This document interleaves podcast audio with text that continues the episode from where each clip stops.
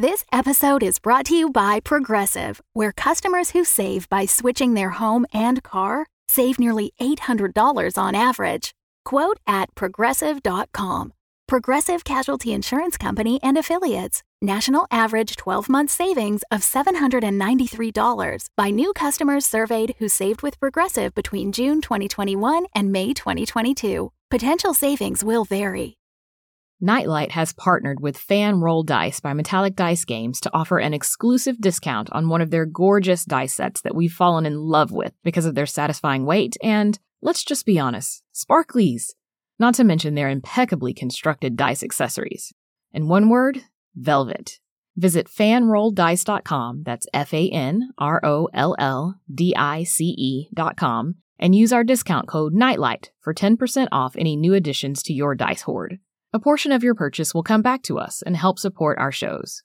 So go to fanrolldice.com with the discount code NIGHTLIGHT to get 10% off of any additions to your dice hoard.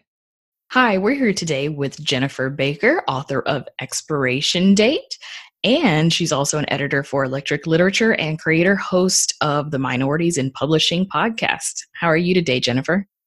I'm good. How are you? I'm fantastic. So, can you tell us a little bit about how you came up with this idea for expiration date? So, I'm a quote unquote slow writer in that it takes me a little bit of time to really get from point A to point B. And it's part of my meticulous editorial mindset in that regard, too.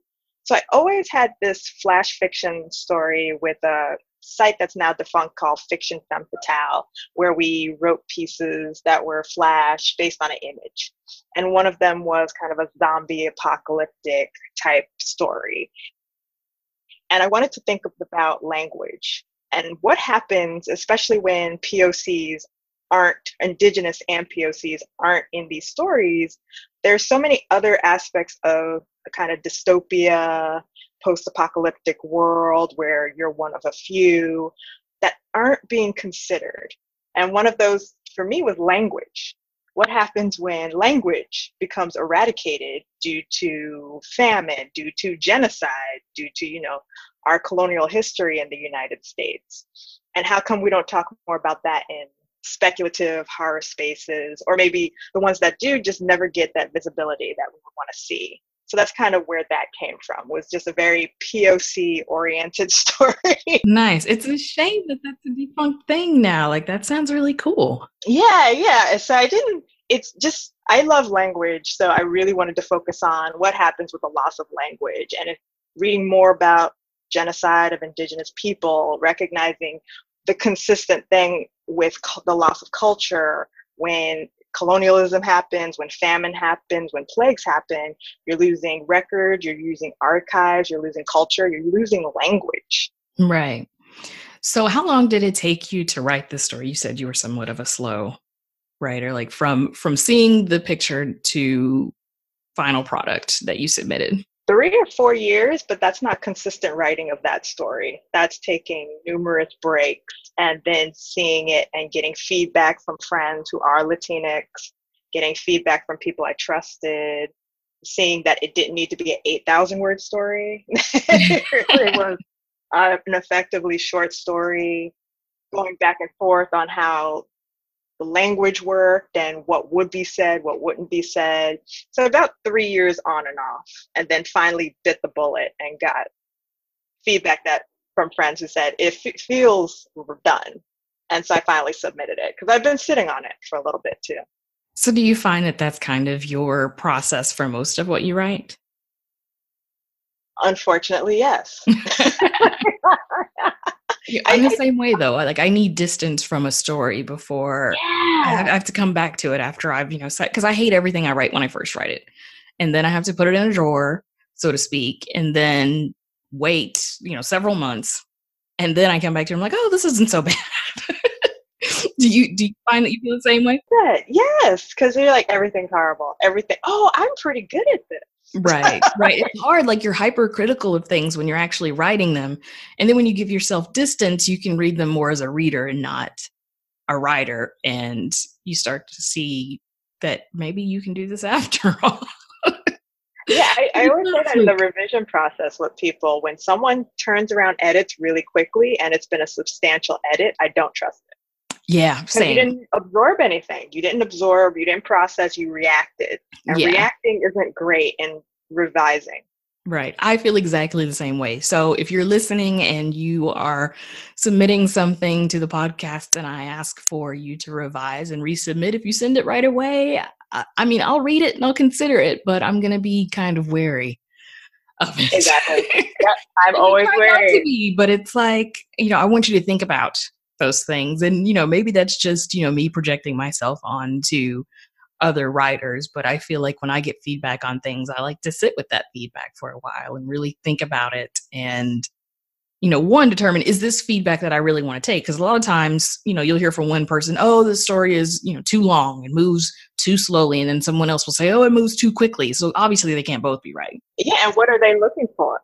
right. You have to decide what they're really saying um, because oftentimes what they're telling you that you need to do or what they're expressing is not really the root of things you know they'll say like this ending wasn't that great but it's not that the ending wasn't great it's that you didn't lay the groundwork for it in the beginning. Yeah. so you know you, you, don't touch the ending the ending's fine the ending's fine you just need to revise your beginning. So it's you know you've, you've really got to think through those things yeah yeah that's total editor taco yeah consider, consider so, my words deeply. so let's talk about your work as an editor for electric literature. First of all, can you tell us all what uh, type of work electric literature publishes and a little bit about your role as an editor? So electric literature is that's the umbrella and it's a nonprofit organization and we publish material Monday through Friday. And electric literature has separate verticals aka what some might think of as imprints. So, you know, a big publishing house has various imprints within a big publisher. Electric literature has various verticals within electric literature, but electric literature proper does nonfiction, and that's essays, interviews, reading lists, analyses, also reporting if people want to do that. But it is centered in the intersections of art and literature. So if you're just going to send me an essay about your mom or your dog or about trauma, it needs to be rooted in art literature. It just can't be any type of open-ended essay. So we are specific. But in terms of the other verticals like recommended reading, that does fiction and poetry. And that's more open ended, but they kind of like a little bit more weird stuff, things that might not be your kind of quote unquote straight straightforward literary material. That doesn't mean they never publish it, but they kind of like a little oomph to it. And then there's the commuter, which is more short flash fiction, flash nonfiction, and that's more open ended. But for me, I do mainly nonfiction for them. Yeah. Okay. So I know that a lot of our audience is made up of writers. Um, and the chance to hear what an editor thinks is you know something that even I as a writer even though I I edit I still I'm all ears when there's an editor speaking. And I'm curious to know what what automatically disqualifies a pitch for you. Oh goodness. So many things. And it's weird because it shouldn't be that many things. What I've so I've worked in the publishing industry and or editorial production editorial, which is we are the people who typeset and get your book copy edited and send it to the printer and all that stuff. So if you find typos, that's usually our department to fix that stuff. So I've always looked at things from a very line oriented, content specific space. But it what from even the pitch level, before we even get to the material, the pitches are usually not what we do. And that's the first thing. And it seems very, very know redundant to say please read the magazine please read the submissions but oh my goodness tanya the amount of time i get people who just said i saw you take essays and send me that essay about your dog and send me that essay about grief and it's only because they didn't read the page they didn't read the entirety of the site, which is free and open ended. We don't have a paywall. Yeah. So there's really no excuse. There yeah. really isn't. If it's a lack of accessibility, totally understand. Please let me know. I want to be cognizant of anything that is not accessible to folks. if it's simply a matter of all I saw was that you were looking for essays and that you pay, I didn't bother to read anything else and you seem cool on Twitter, that's a problem. Right. Yeah. And that's a Oh, lack of attention to detail.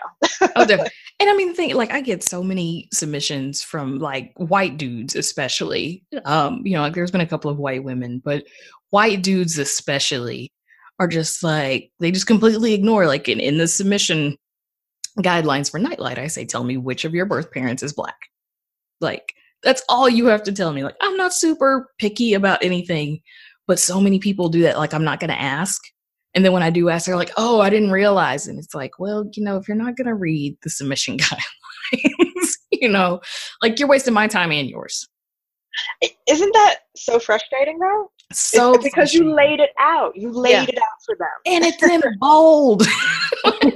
I mean, even if you just skim the page, it's in bold. Like, come on, people. But yeah, I mean, it's it's either people think that you know, I, I don't think it's always that they don't read the submission guidelines. I think it's sometimes they think that what they've written is so great that you couldn't possibly say no to it, even though it doesn't fit whatever the submission guidelines are. So I think there's you know a bit of hubris for for some people for others it's just like i'm just going to send it out you know shotgun approach which isn't going to work for you like you know editors editors aren't going to consider your work if you can't follow basic instructions you know it's even if the essay or the story or you know whatever it is that you're acquiring is good they're still not going to want to work with you because you can't follow basic instructions. Like when i send you revisions i can't trust that you're going to actually do what i asked you to do um, because you've already you've already shown me that you can't follow basic instructions. you know, it's it's my submission guidelines are not that hard. Um,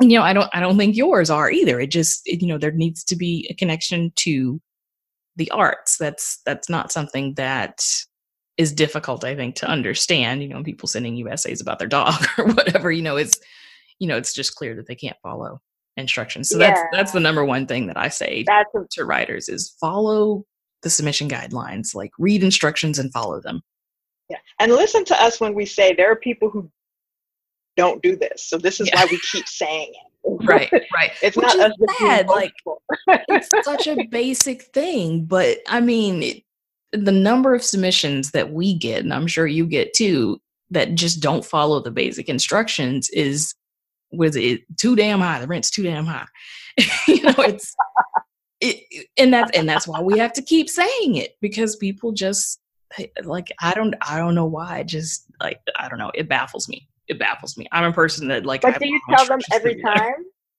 Do you happen to tell them every time? So if they did miss that element, do you continually ask for that element that was missing? Or do you at some point just say, I'm just not even going to bother? This element was missing. I said you needed to add this.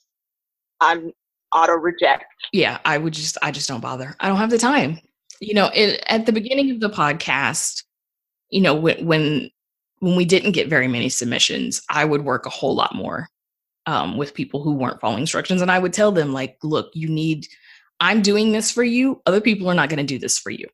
Um, unless it was someone who wasn't black. If if they if they were black i gave them the time. If if they weren't black you know i'm like i need to focus on you know my mission for this podcast is to help elevate black writers and i think part of that is educating them on the submissions process. So when i have a new writer that submits something and you know they're doing something that wouldn't be accepted if they were working with another publication i let them know. Um, you know i kind of look at that as like a teaching opportunity in my way to give back to the community. But there are some writers where you know like it's clear that they're being stubborn about this and they just think that their work is worthy and that I don't know what I'm talking about or you know whatever the case may be you know I, I just I don't have the time I don't have the time I don't have the patience there's so many other people that I could be helping with that time and if if they aren't ready to receive that help then I don't have time to give them that help That is more than fair. I, I, I'm similar in that way. I give direct feedback, and I think people take advantage of that. Is because I'll tell you why your pitch isn't working, why your essay isn't working. But sometimes people have sent me essays within our parameters that were really written in an emotional frenzy. yeah. and really don't work. And they would tell me, "Yeah, I wrote this in an hour." And I said, "Don't tell an editor that. Do not No. tell an editor. That's not part of the pitch, FYI's." And I thought you might like it because it was about racism I experienced in a workshop. And I read it, and it, again, it was that kind of frantic, all over the place writing that was unfocused. And I said, okay, so you're kind of taking advantage of the fact that I'm also a person of color and that I do this and you waste it, you know, and I got into that kind of um, mom voice. So let me get this straight. Let me get this straight. Right. Let me break this down for did you. X, Y, and Z, and, and you thought that this was okay to send me. And I said, wow, okay, you're right. It wasn't. Because then we have to get into you and I and other editors of color, marginalized editors. Are you taking advantage of us? Right. Because we're giving you that Right. extra effort. Because we want to help each other. with someone white? Yeah, exactly. Ex- Exactly. I feel like there's a lot more work expected of Mhm. writers and editors of color and I try to be cognizant of that and try to balance that, you know, I want I want to help my community, but at the same time I need people not to take advantage of me and like finding that line is hard sometimes still, but um I strive to, to Yeah, and stay you're on completely you're completely professional. You're an incredibly professional editor. I, I love working with you on this. I, I want to emphasize that that you've been really great about everything every step of the way. So Oh, thank you so much. I appreciate that. So, as an editor, what else is like a complete turnoff for you? well, we did quick revisions. They're quick revisions, not assuming that you know all POCs are going to do everything for all POCs. I think it's also rushing for a rushing for responses. These are things I've I've gotten in the span of a week, and it was wild. One one, and these were all white people, and I'm not saying that this is a thing white people do. I think it's a thing novice writers do yeah. because we're in an age where as soon as you get a response for anything, you're just pummeling that person because now you have attention and now you have a name. Yep. One is do not expect me to read something a day. Yeah. Like, Whether this is my full time job or my part time job, electric literature is a part time job. Do not expect me to read anything in a day. If I happen to get to something in a day, I happen to, but that is not a default mechanism. Do not, if I've rejected something, do not beg me to still work with you. oh my God. If- Amen. You do X, Y, and Z, even though I said it's not a fit. Right. Do not tell me you're too tired to revise your work. Oh my If goodness. People said that? it, yes, I, I have the proof.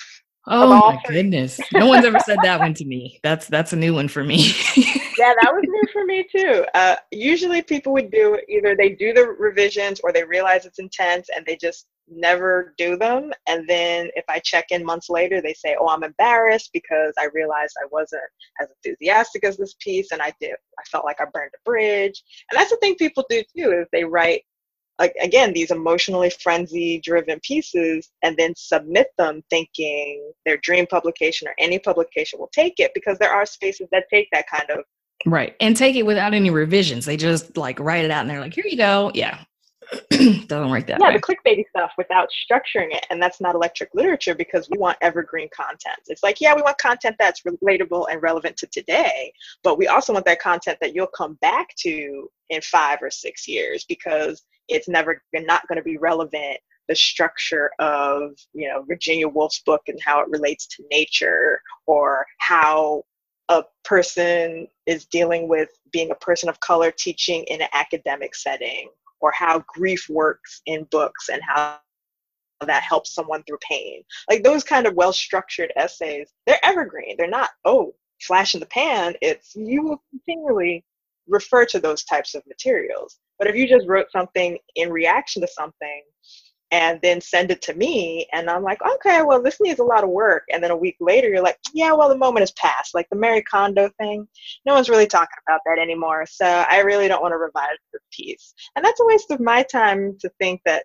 this publication, if you have read it, does that type of material. I mean, again, we do publish stuff that's relevant today, tomorrow, whatever. But to think that I'm going to do this quick turnaround for a piece that is not strong structurally And that is sometimes way too emotional and not too analytical and not too logistical.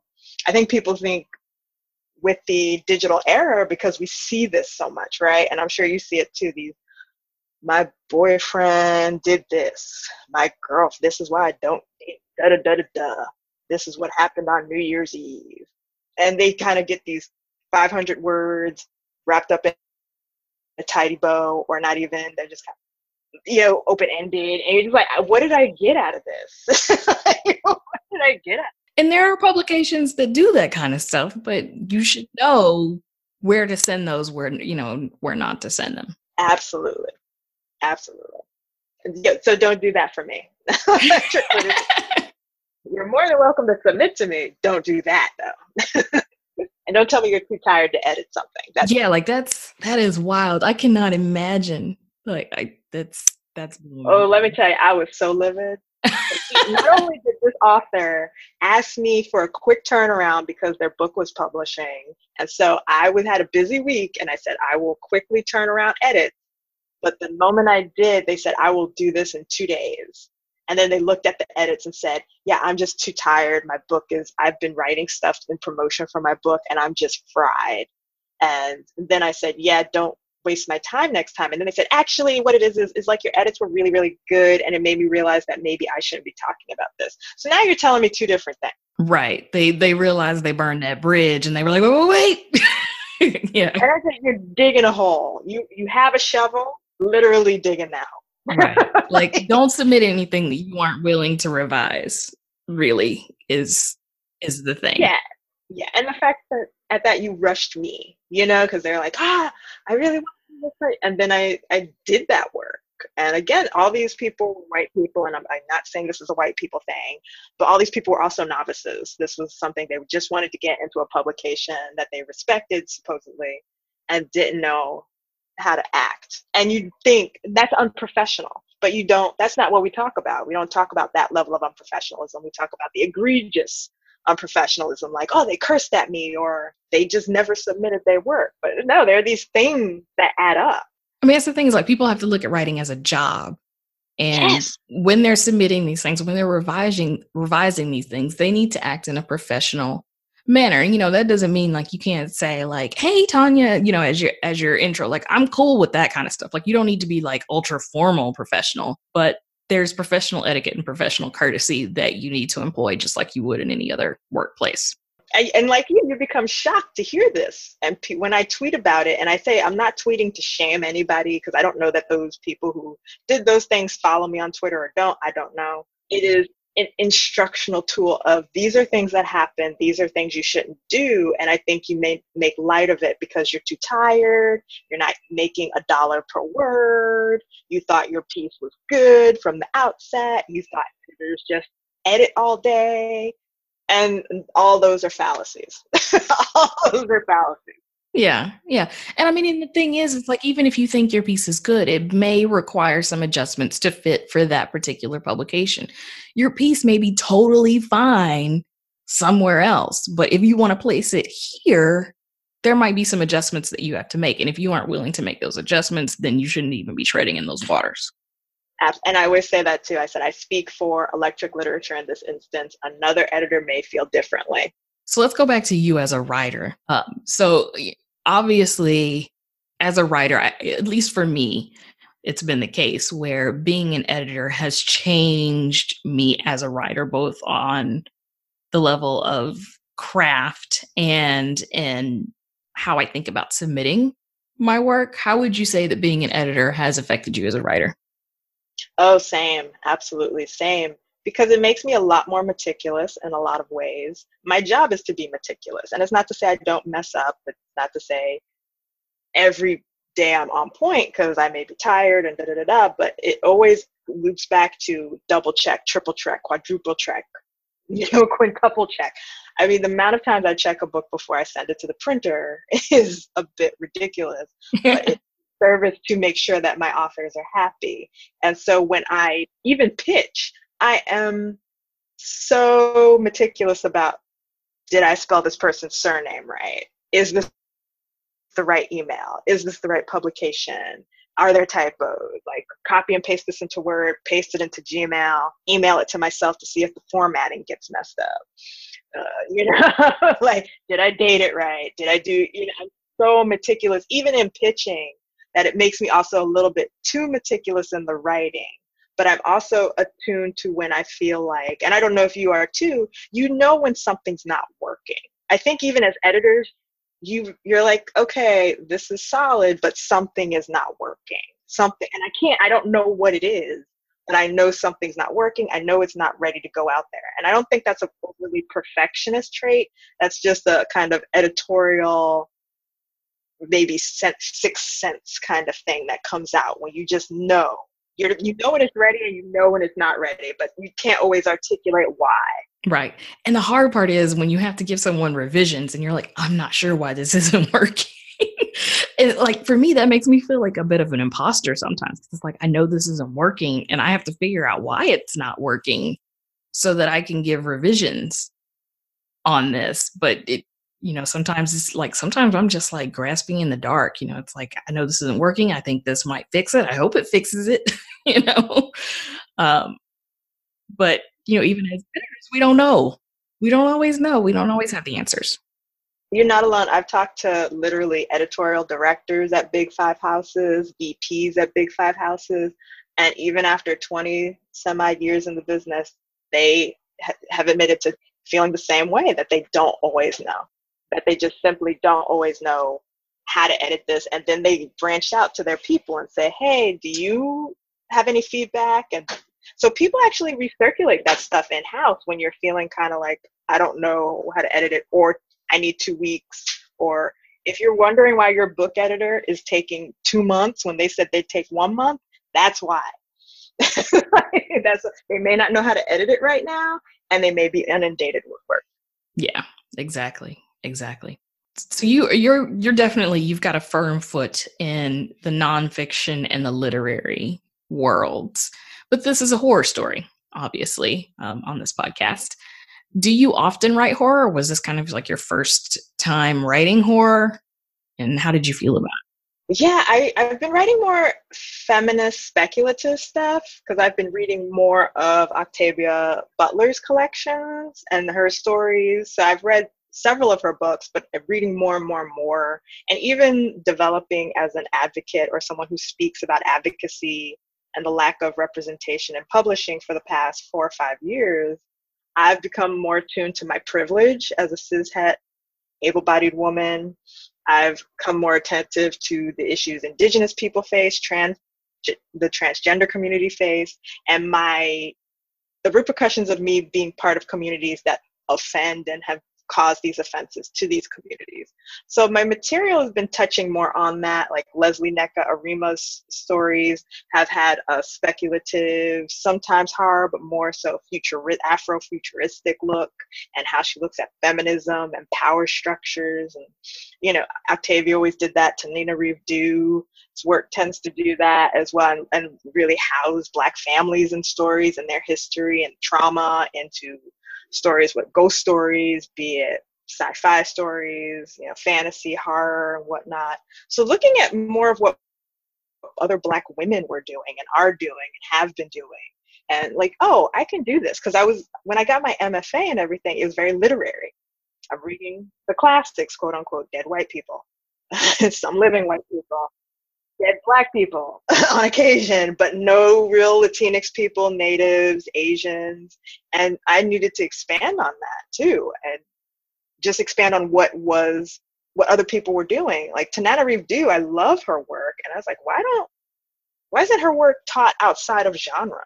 Yes. About, you know what I mean? Like what is she yes. what's she doing? Teach and why does she not have like film deals like Jordan Peele yet? Like I have questions. Yeah. Yeah.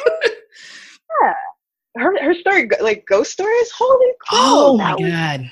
I so love good. that anthology. Love it that anthology. so good. One day i'm gonna have a story of hers on the podcast and yes. i'm putting it into the universe. It's going to happen. It will happen. I believe. I believe. I'm not being facetious. I believe. Round it out. Yes. Yes. Yeah. So that's just it's, it's been a slow burn for me. I, I mean again, it's the education. I was I was taught very firmly to write a certain way, and even the story it has a very literary tone, so it moves slowly. In terms of if you expect action to happen on page five, I hope this isn't you know, you know, making people be like, ah, nah, that's not for me. But you know, stuff happens, but it is a lot of building the world and building the people. There, there's a lot of dread to it, and I think that's why it works. You know, a lot of times, especially with audio fiction, you want something that is paced quickly, and you know, you're, jumping right in because people just have less patience because they can't skim when they're listening to a story via audio the way they can. You know, if they're just flipping pages or scanning um, something they're reading online. But the thing that I liked about this story was that, like, the whole time you just feel like this sense of like dread curling inside of you. And that's, that's, I have a soft spot for stories like that, for one. And then the other thing that drew me to this story was the fact that you had Latinx characters in it. And there hasn't been a lot of representation um, across the board, but there hasn't been any representation of uh, Latinx characters in Nightlight, really. And so I wanted, I've been wanting to publish something from that perspective from a long time. And I'm curious to know because because you yourself are not part of the Latinx community, correct? Nope. So black, black, black, blackity black, black, black, black, black ancestors go back way back. right. So obviously you had to reach outside of your community to make sure that you got this right, to to make sure that you were representing people correctly. Um, can you share with our listeners how you went about doing that and how you felt about sort of I don't want to say stepping outside your lane because I don't know that's necessarily outside of your lane, but stepping outside of your comfort zone, I guess, and, and speaking to another community's experience. Mm-hmm. I mean, I'm born and raised New York, New York City specifically, Queens, and I've always been around people of other communities. So I think that's been a benefit to my life in general is that I've always grown up with people who are Black and Latinx and Caribbean and Asian, Pacific Islander. Uh, I, I don't know about Indigenous as much. I do have more friends in that community now that I can recognize and that have identified as that. But you know, in in that way, it never seemed as though like Latinx culture was something that was othered to me. It was different. It's very obviously different, but I think it helps. It doesn't mean that I am the person to write about Latinx experiences forever and ever and ever. I do want to acknowledge my privilege and being a Black American but because I never, ever, ever saw the community as other, that helped in terms of building character. And I also wanted to talk about privilege from the inside because Celeste is Black. Right. And her assumptions that about language that attributed. So I did want to talk about how communities, even communities of color, can do that and perpetuate that to other communities as well. And friends, I had three friends who were Latino next look at this story. One who's Puerto Rican, one who's Ecuadorian, one who's Dominican. And obviously, those are two, like three different communities. So I don't want to lump them in, but I did want to get different Latinx perspectives of like language for one, but also was I being fair and was I picking on tropes? Was I taking tropes unconsciously because that's the issue when you think you're really aware and when you think you're really forward thinking and progressive that's when you fall into the ultimate trap and i recognize that as an editor too. When i'm editing people i have to think about okay you're writing about transgender people but you're cisgender and you have all the good intention in the world but you're misgendering people you're saying things in a really coded way you're not recognizing xyz so if i have to do that as an editor i have to do that as a writer. And it, it made and because I, I had that community it wasn't as though wow who do i know it was really literally like Glendaliz, can you look at this sure Adria, can you look at this? Sure. But can you look? At, you know, like I had the arsenal at my tool, toolbox of people I respect who I knew would kick my butt if I didn't do it well and didn't do it effectively and wouldn't sugarcoat it if I didn't. And so that was always the goal was like, when I came in and, and, writing about Pilar and writing about Celeste, Pilar is center stage and she has a very specific conflict and that's the conflict she's dealing with. And that's the world she's dealing with and this is how she's trying to survive and she needs to change by the end. And something has to change by the end. And that's what i always went in through was the focus. And what i noticed as an editor is that when someone's writing outside their identity sometimes their focus is okay jimmy is black jimmy is black jimmy is black. And they never forget jimmy is black. They never build who jimmy is but they just never forget jimmy is black and for me it was Kalar with Kalar and they'll give characters like those stereotypical like if somebody's writing a black character and they are not black you know it's you can always tell you know one because of what you said they're, they're focused on it but then they also give them these sort of stereotypical characteristics of you know what their character character is of a of a black person. And you know for one like if, if you're if you're writing about someone like i don't think about every day like i don't wake up and go i'm black you know it's like I recognize that I am. And you know, but I don't I don't look in the mirror and think, you know, damn, I'm black today. Like, you know, like yeah. I mean someone will remind you at some point during the day. Yes. someone always reminds me.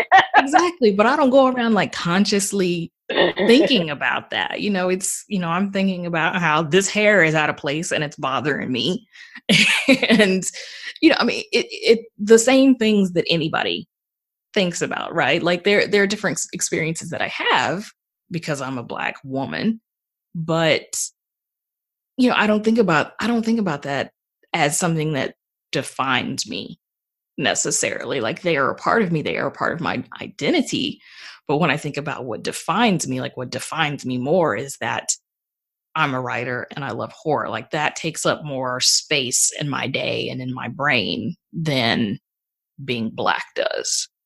Yeah, and that's what if they were writing the story of Tanya, that's what they should focus on, but not ignore your blackness. And that's what I keep seeing.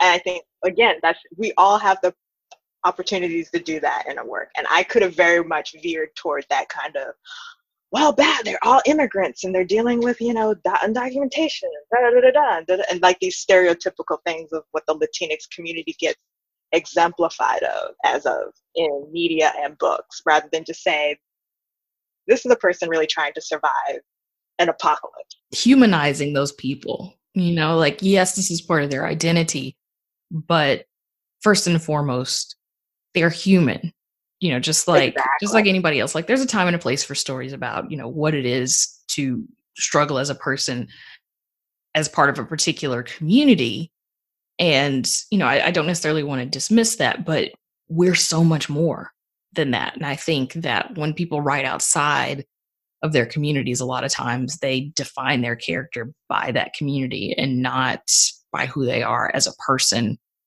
that is affected by what happens to them as a member of their community. Absolutely. Totally agree. Cosign. Because Tanya's speaking truth, y'all. So listen. Thank you. And by the way, if you're listening and you are part of the Afro Latinx community, I really want more stories written by you guys. So please, please submit them. Please don't self reject. Um, speaking of podcasts, you're also the creator and host of the Minorities in Publishing podcast. So, can you tell us a little bit about um, what your podcast is about, how often you guys publish, all that kind of stuff? Yes, it'll be five years in August. Oh, wow. Yep. Congratulations. Wow. Thank you. It is just me. it started off with me and a former coworker, and now it's it's been just me for most of the podcast for about four plus years of the podcast. And essentially, when it started, this was around the time of what people call the quote unquote diversity movement, digitally anyway, in publishing, when We Need Diverse Books had the campaign, the hashtag started in 2014, spring 2014. And that around that time, my coworker and I, both POCs in publishing, and she's Latinx and me, me being black, he said, you know what people aren't talking about? People are talking about the lack of books because that's a tangible thing. You can count that, you can kind of get those. Why aren't we talking about the people in publishing? How many of us are here? Because we've been here for a decade. Where's everybody else? Why aren't we talking about like that's part of the problem? You know, if you don't have the POC, the queer, trans, the non-binary, the disabled editors and booksellers and salespeople and marketers and publicists, it doesn't really help matters. And so we started a podcast where we talk to publishing professionals, and that also includes authors and illustrators. Uh, but primarily, it was really looking at let's talk to marketers and agents and blah blah blah blah blah. These people who do this nitty gritty work that we do, and talk about what do you do how long have you been doing it? What have been your frustrations, experiences, positive, negative?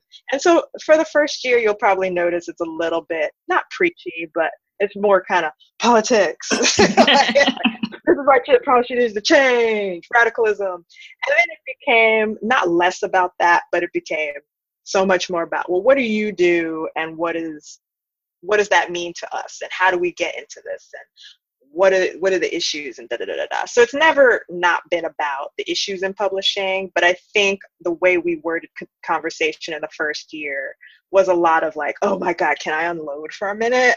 And, and now it's been you can unload, but let's also talk about your work. Right. You had to kind of like get stuff off your chest first, and then you can get into. Yeah, let's talk about issues, but issues about age as well as race, as well as like gender and all that stuff because you know it, it matters. And it matters for me to think about that too. When i have a transgender guest on a non-binary guest on a disabled guest on you know i'm very open to talking about wow i'm ignorant about this and i appreciate you enlightening me and taking the time to educate us about this and i keep in touch with the guests too because i want to know how they're doing i want to support them in any way possible so it's been a lot. It usually was two times a month, but because I've been so busy the past year or plus, it's been more once a month.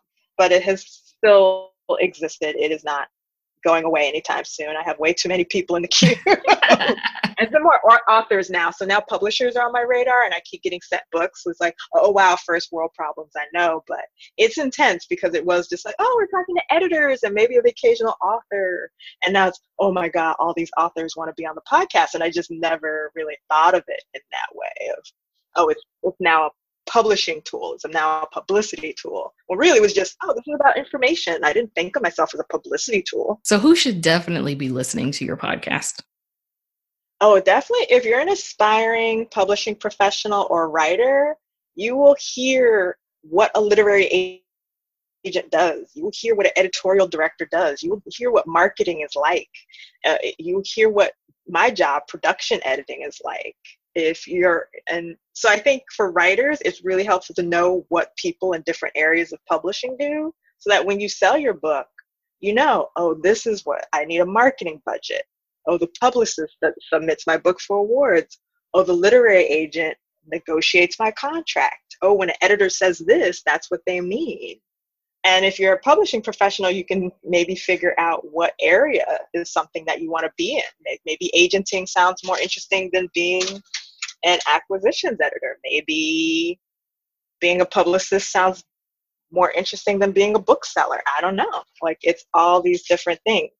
So we'll make sure that we put a link to the podcast in the show notes. So I want you guys to definitely check out Jennifer's podcast. It sounds amazing. I'm definitely going to be I'm going to listen to it as soon as we get off of this call. Um, oh, thank you. No pressure. There's like almost 90 episodes. So no excellent. I have a lot of cleaning to do. so tell us a little bit about um, podcasting in general, like why you decided to start a podcast and what you kind of learned along the way. Oh gosh, I'd be curious to hear what you think about this too. But uh, podcasting, I didn't know a lot about podcasting up front. I just didn't. Uh, and it, now I do the technical end as well. I record, I do all that stuff, and so it's it's definitely a lot very very interesting and seeing how it's become a specific tool for people to learn more share their work connect with people. And i really love the conversations and maybe you, you do too like don't you like it's actually nice to talk to people and you get to know them. I have terrible phone anxiety and so like i always dread really? When i talk to people like I, I i have to just schedule it and say, okay, I'm going to do this. And I promise myself that I'm not going to cancel anything unless, like, you know, we originally had this um, interview scheduled a couple of days ago, but it was storming here in Austin, so I had to cancel. Um, because otherwise you would have heard a whole bunch of rain and thunder in the background, and that would have been annoying after a while. Um, so I have to promise myself that I don't that I won't cancel them unless there's like a legit reason for it. But then like once I talk to people, like I'm really excited and I have fun and I enjoy it. And when I hang up, I'm like, oh, I'm glad I did that. But I always dread it right up until the moment where like I actually start talking to people. But it's great meeting people and, you know, hearing different perspectives on things. And, you know, like honestly, without the anxiety portion of it, this is one of my favorite parts about running this podcast is talking to these different authors and seeing where they are in their careers and uh, learning how we can help them as listeners to their stories and people that enjoy their stories. Yeah, and this is a great podcast. Well, thank you. Having the interview portion and the storytelling portion, I mean, it's such a boon to our community. So thank you for it. And it's really You're fun welcome. to listen in on everything and the variety of people you've had. I mean, it's been amazing. So I'm glad you know you, you get through those conversations. yeah.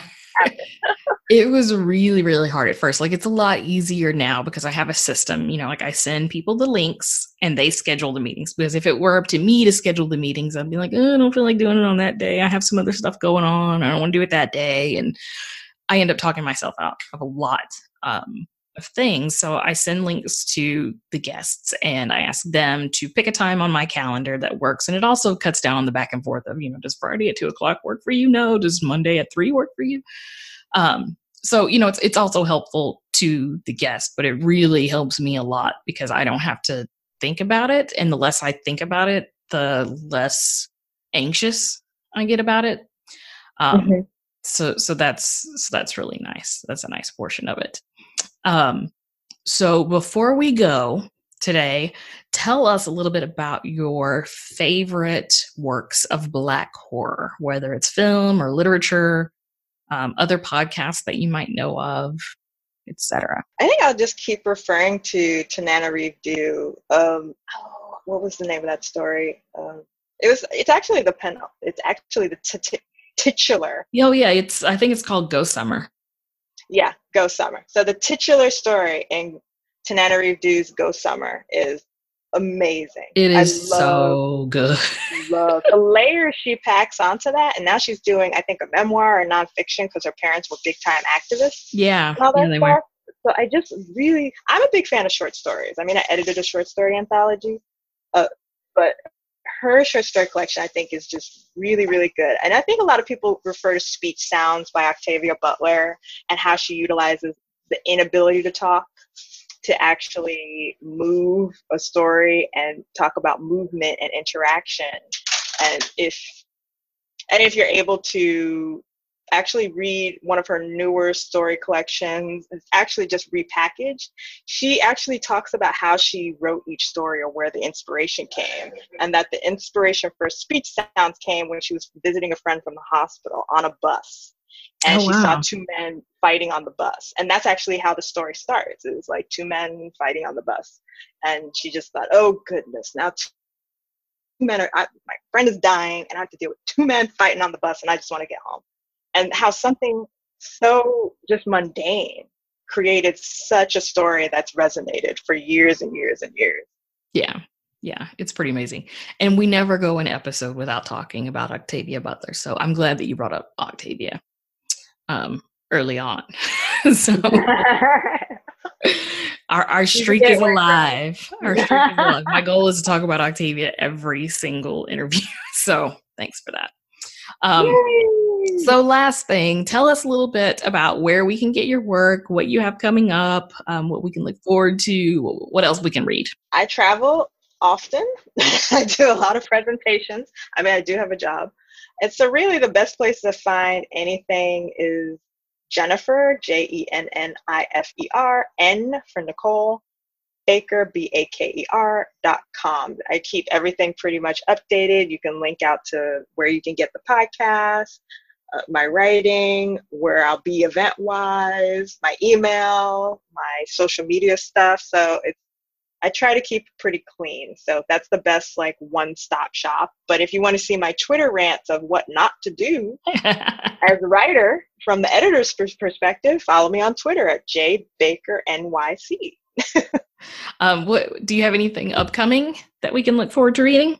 Uh, probably more essays and interviews on electric literature, which post there pretty regularly every month and the podcast. We have many more episodes to come in terms of celebrating year five. Excellent. So we'll make sure links to all of those are in the show notes so you can visit Jennifer online. Thank you so much, Jennifer, for joining us today. It was a pleasure talking with you. Um, and I hope you have a great day. Thank you. The Fable and Folly Network, where fiction producers flourish.